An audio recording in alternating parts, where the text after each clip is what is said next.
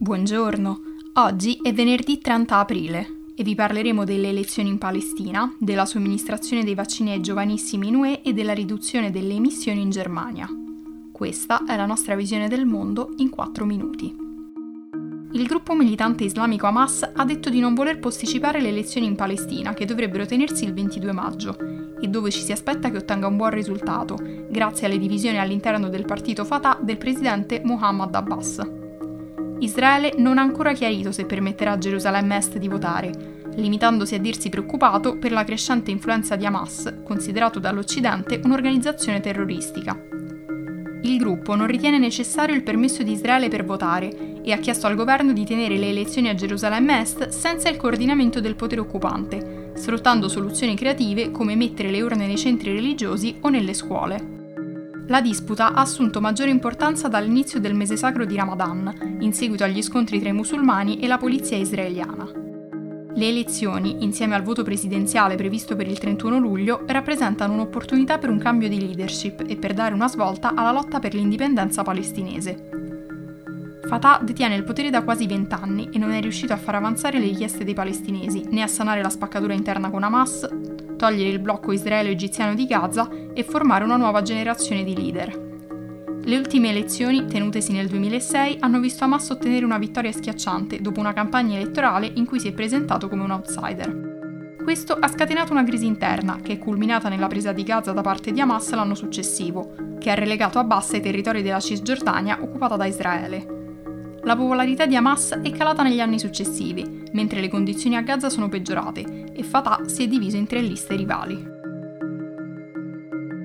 Parlando invece di coronavirus, Ugur Sain, ADD BioNTech, ha annunciato che il vaccino contro il coronavirus sviluppato con Pfizer a partire da giugno sarà disponibile in UE anche per i ragazzi tra i 12 e i 15 anni. Sain ha già presentato all'inizio di aprile la domanda per l'approvazione per questa fascia d'età negli Stati Uniti e mercoledì prossimo farà lo stesso con l'EMA.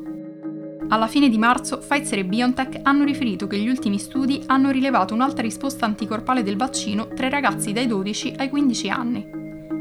I partecipanti hanno reagito bene al vaccino, che ha offerto loro una protezione del 100% contro il virus. La prospettiva di vaccinare i ragazzi più grandi prima dell'inizio del prossimo anno scolastico alleggerirebbe anche la pressione sui genitori, costretti a gestire didattica a distanza e lavoro.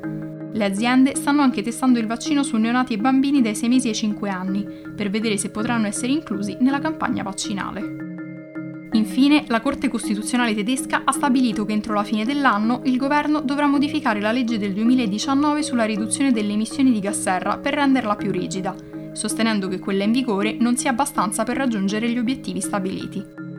La sentenza è arrivata dopo quattro reclami presentati alla Corte Costituzionale da diversi gruppi ambientalisti. La Germania, come altri paesi dell'Unione Europea, punta a ridurre le emissioni del 55% entro il 2030 rispetto ai livelli del 1990. La legislazione approvata nel 2019 ha fissato limiti specifici per alcuni settori, ma non ha definito come raggiungere l'obiettivo zero emissioni entro il 2050. Citando gli obiettivi stabiliti dall'accordo di Parigi, la Corte ha ordinato al governo di presentare nuovi obiettivi per il 2030 entro la fine del prossimo anno. L'avvocata Roda Vereyen ha detto che la decisione significherà probabilmente che i piani della Germania per eliminare gradualmente l'uso del carbone entro il 2038 dovranno essere anticipati per raggiungere l'obiettivo di riduzione delle emissioni a lungo termine. Non è la prima volta che una Corte Costituzionale interviene in questioni che riguardano l'ambiente e la riduzione delle emissioni. Già due anni fa la Corte Suprema dei Paesi Bassi aveva confermato una sentenza che richiedeva al governo di tagliare entro la fine del 2020 le emissioni di almeno il 25% rispetto al 1990. Per oggi è tutto, dalla redazione di The Vision a lunedì.